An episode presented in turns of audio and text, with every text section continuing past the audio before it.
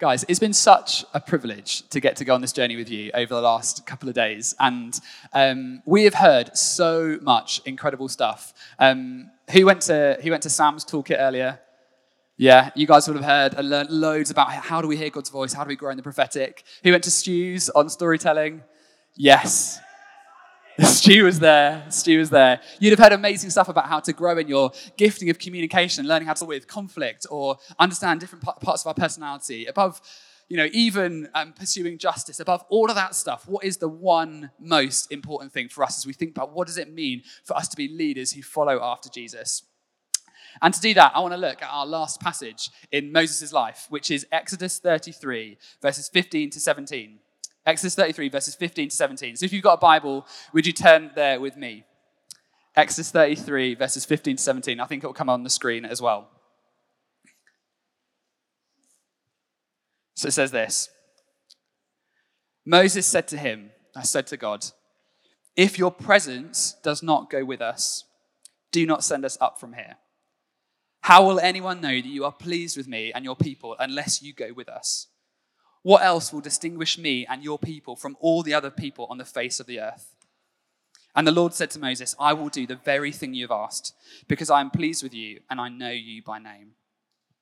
If your presence does not go with us, do not send us up from here. How will anyone know that you are pleased with me and your people unless you go with us? What else will distinguish me and your people from all the other people on the face of the earth?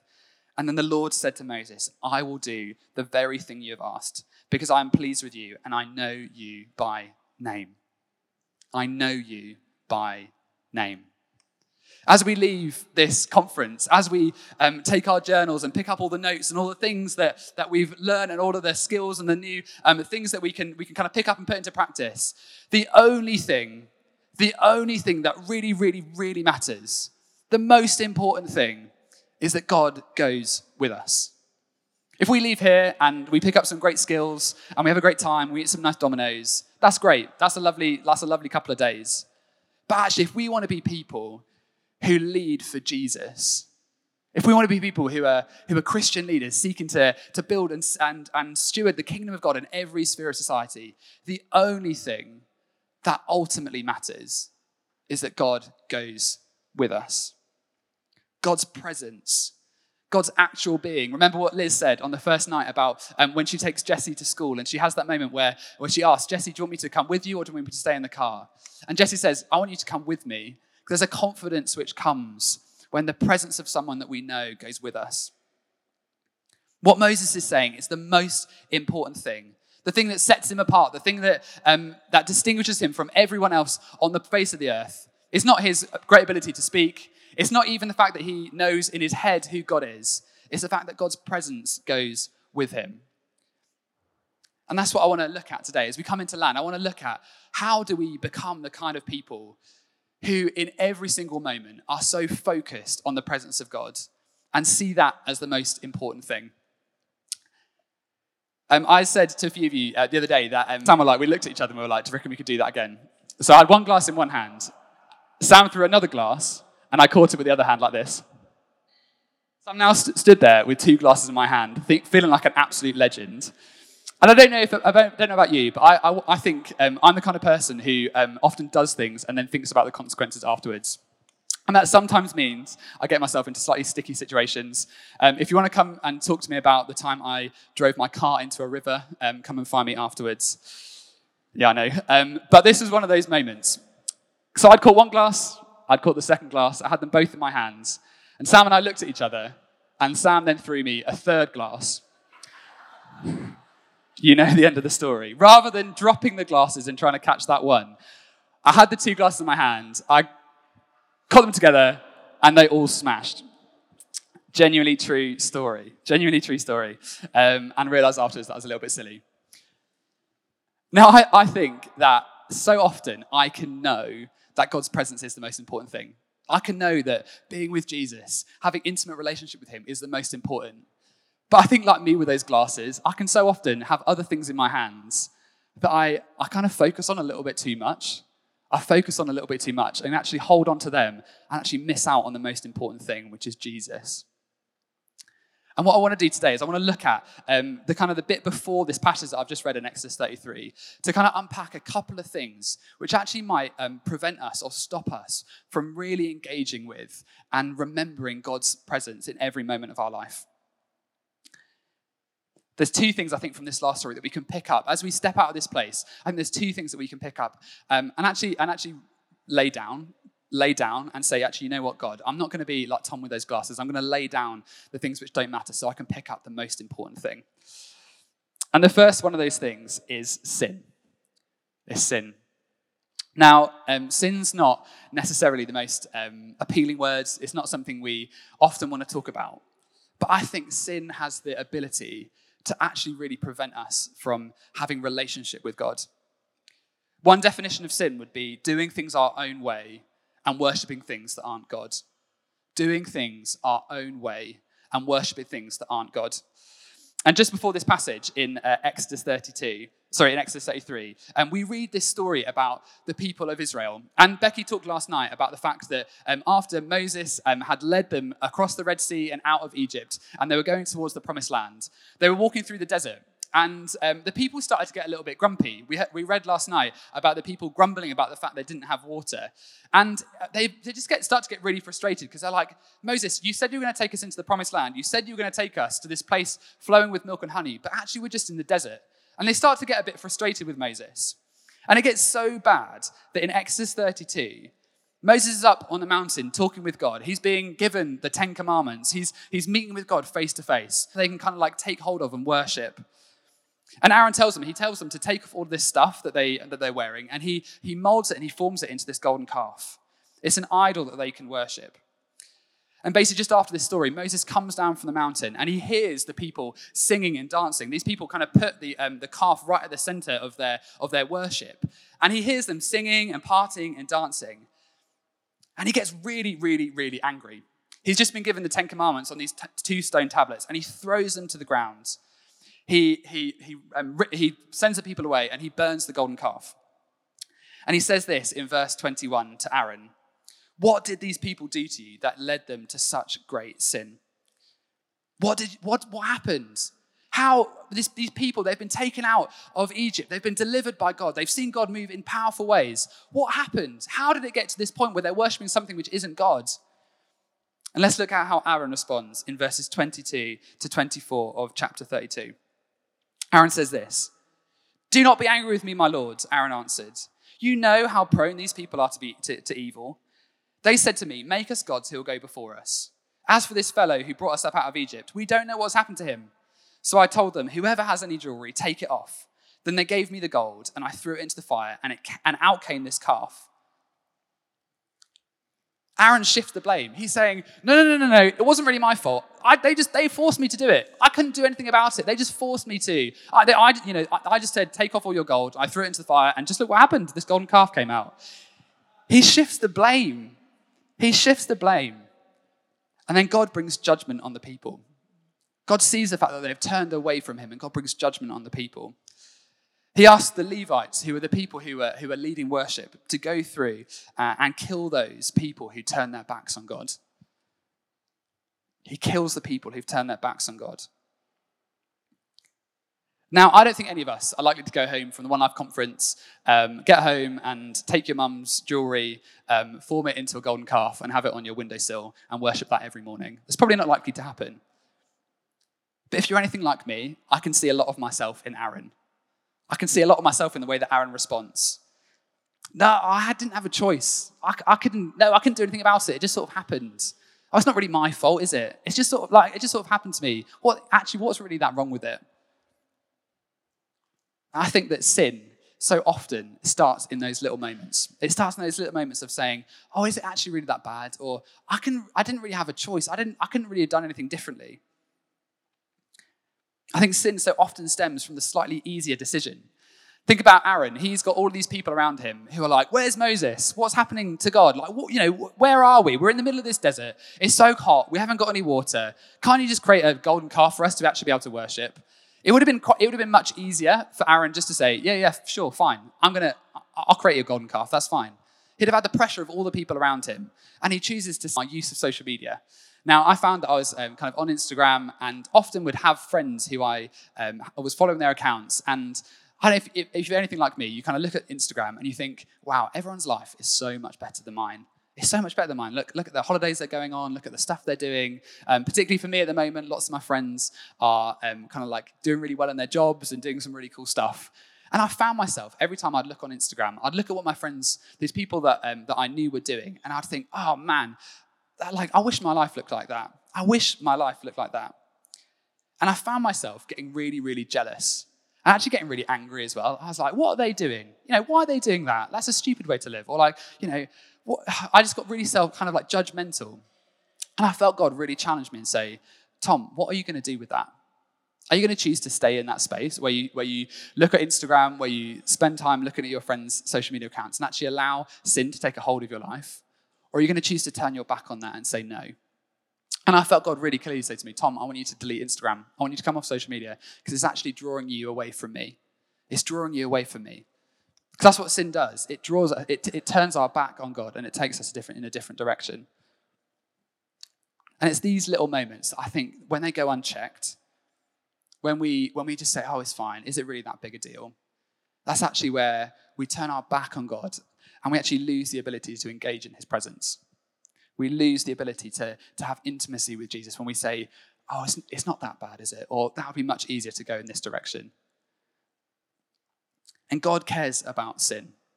God really cares about sin. We see it in, in this passage that he goes through and he, and he brings judgment on the people. He asks the Levites to go through and kill the people who've turned their backs on him. And it's not because God wants us to fit in this like bo- nice box or there's a, a set of rules that God wants us to live by just because he, he likes rules. He's not like that at all. But God knows that sin is bad for us. God knows that sin, actually, if we keep going that direction, it's only going to lead to death. And God longs for us to have relationship with Him. He longs for us to, to live in intimacy with Him. And He's designed us to, to live in holiness because He knows that is the best way for us to live. God cares about sin because He wants us to live in intimacy with Him. And that's why Jesus died on the cross. It's why Jesus died on the cross. We have the good news of the fact that actually all of us, whether, whether it's, you know, like me, jealousy on social media, whether it's um, pornography, whether it's um, just like having that extra drink or swearing or whatever it is, lying, whatever it is that you feel like, actually, that's like it's still something that, that has a hold in my life. The good news is we don't have to battle that alone. It's not about, okay, I just need to make sure I don't sin. I need to make sure I don't do that thing. I need to make sure that I can stay really, really, really, really, really holy and follow all the rules. It's not about that. God knew that we couldn't do it on our own. So he chose to die on the cross. He chose to die on the cross to, to make a way for us to have relationship with God. And that's what Moses does. He comes before God and he repents and he says, God, these people, they're, they're turning their back on you, God, but I love you. God, would you forgive these people's sin? Would you forgive these people's sin? And that's what God does. He always does that. If there's things in your life where I was talking and you're like, I just felt there's stuff in my life and I just don't really know whether I can bring that to God, I want to say to you today that God always forgives. God always forgives. There's nothing that you can do, no sin in your life, no area where you feel like, oh, that's just got, I just can't, I just can't go near that. God's not, God's gonna, um, gonna be angry with me for that. There is no area of sin that can separate you from God. Whenever we turn to Him and say, Jesus, I'm sorry, He will always come to us in love and forgiveness and mercy. He will always come to us in love and forgiveness and mercy.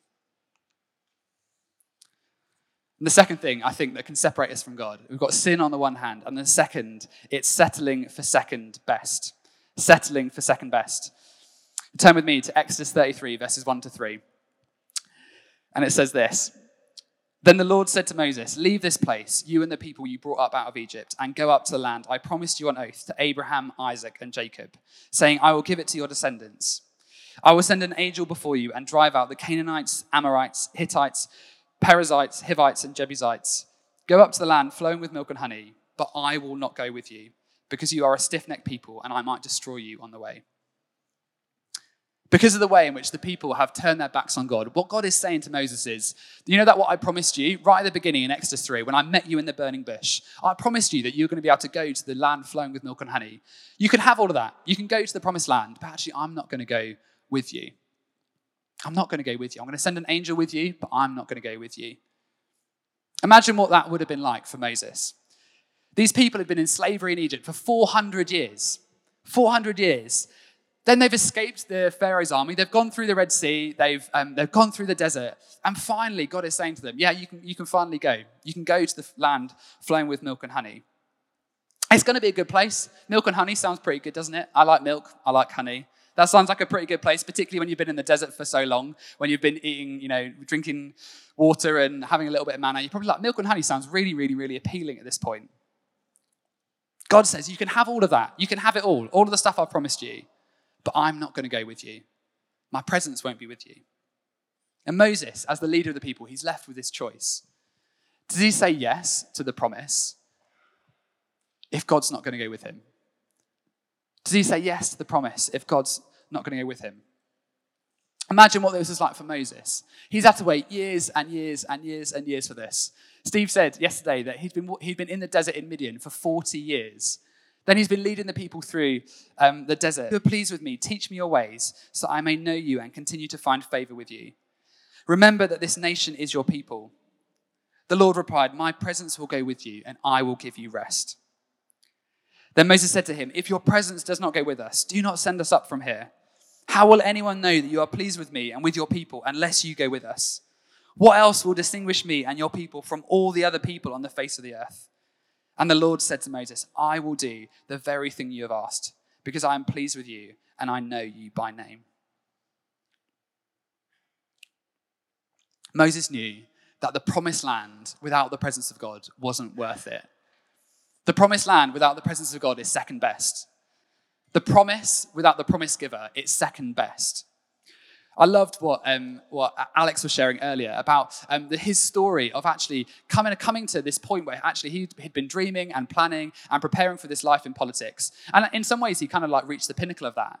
He was in this job, he was, he was doing amazing things. He was like, This is what my identity is in. This is all the stuff that um, I've been dreaming of. This is what I feel like God's called me to.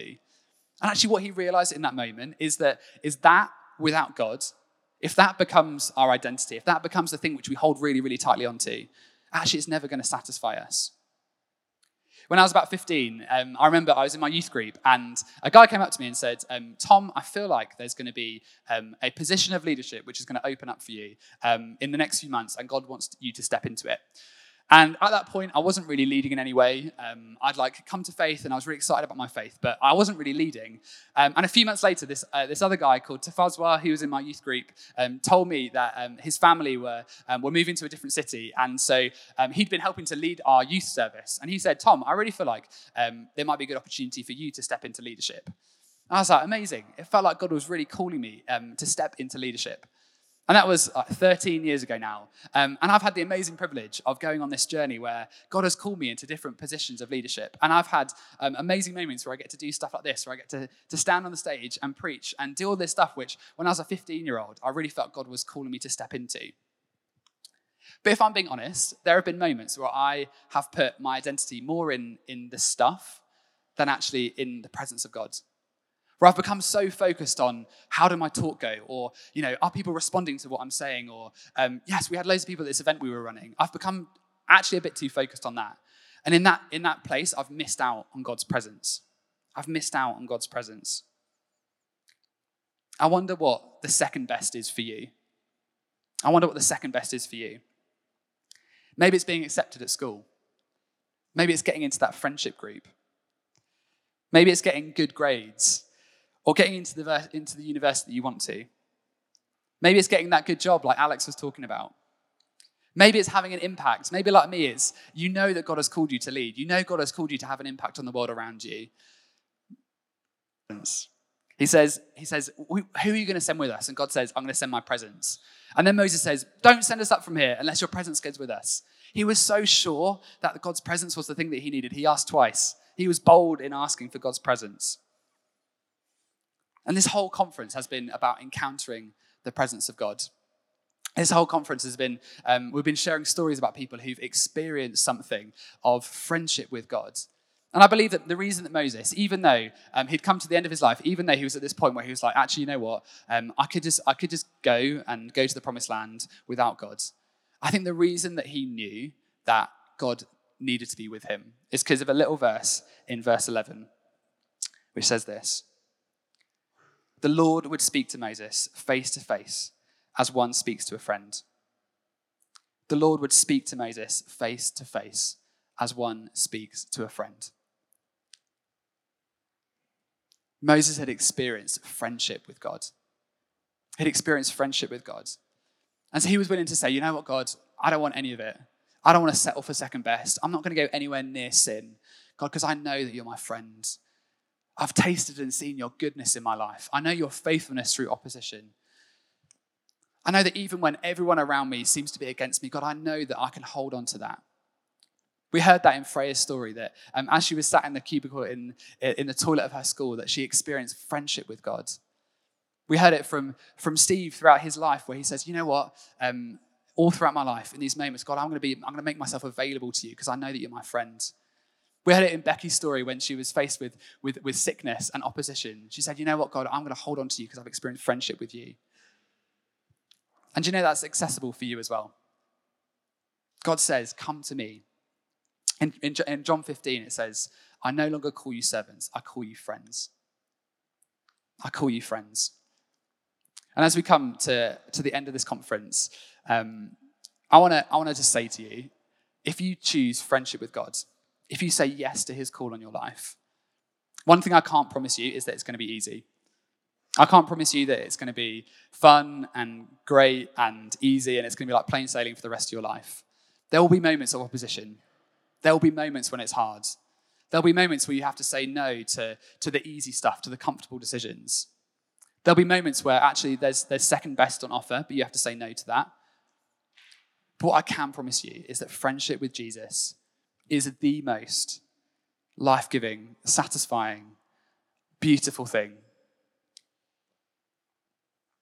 Actually, if you choose to say yes to Jesus, the life that he, he's going to invite you into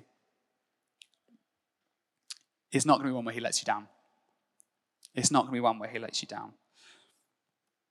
Becky last night talked about the verse in uh, Hebrews 12 where it says, Since therefore we are surrounded by such a great cloud of witnesses, let us throw off everything that hinders and the sin to come and kneel here, to lay down that stuff and then when you're ready, to come to either me or to Liz, um, and we'd love to anoint you with oil as a marker and as a sign of God's presence with you.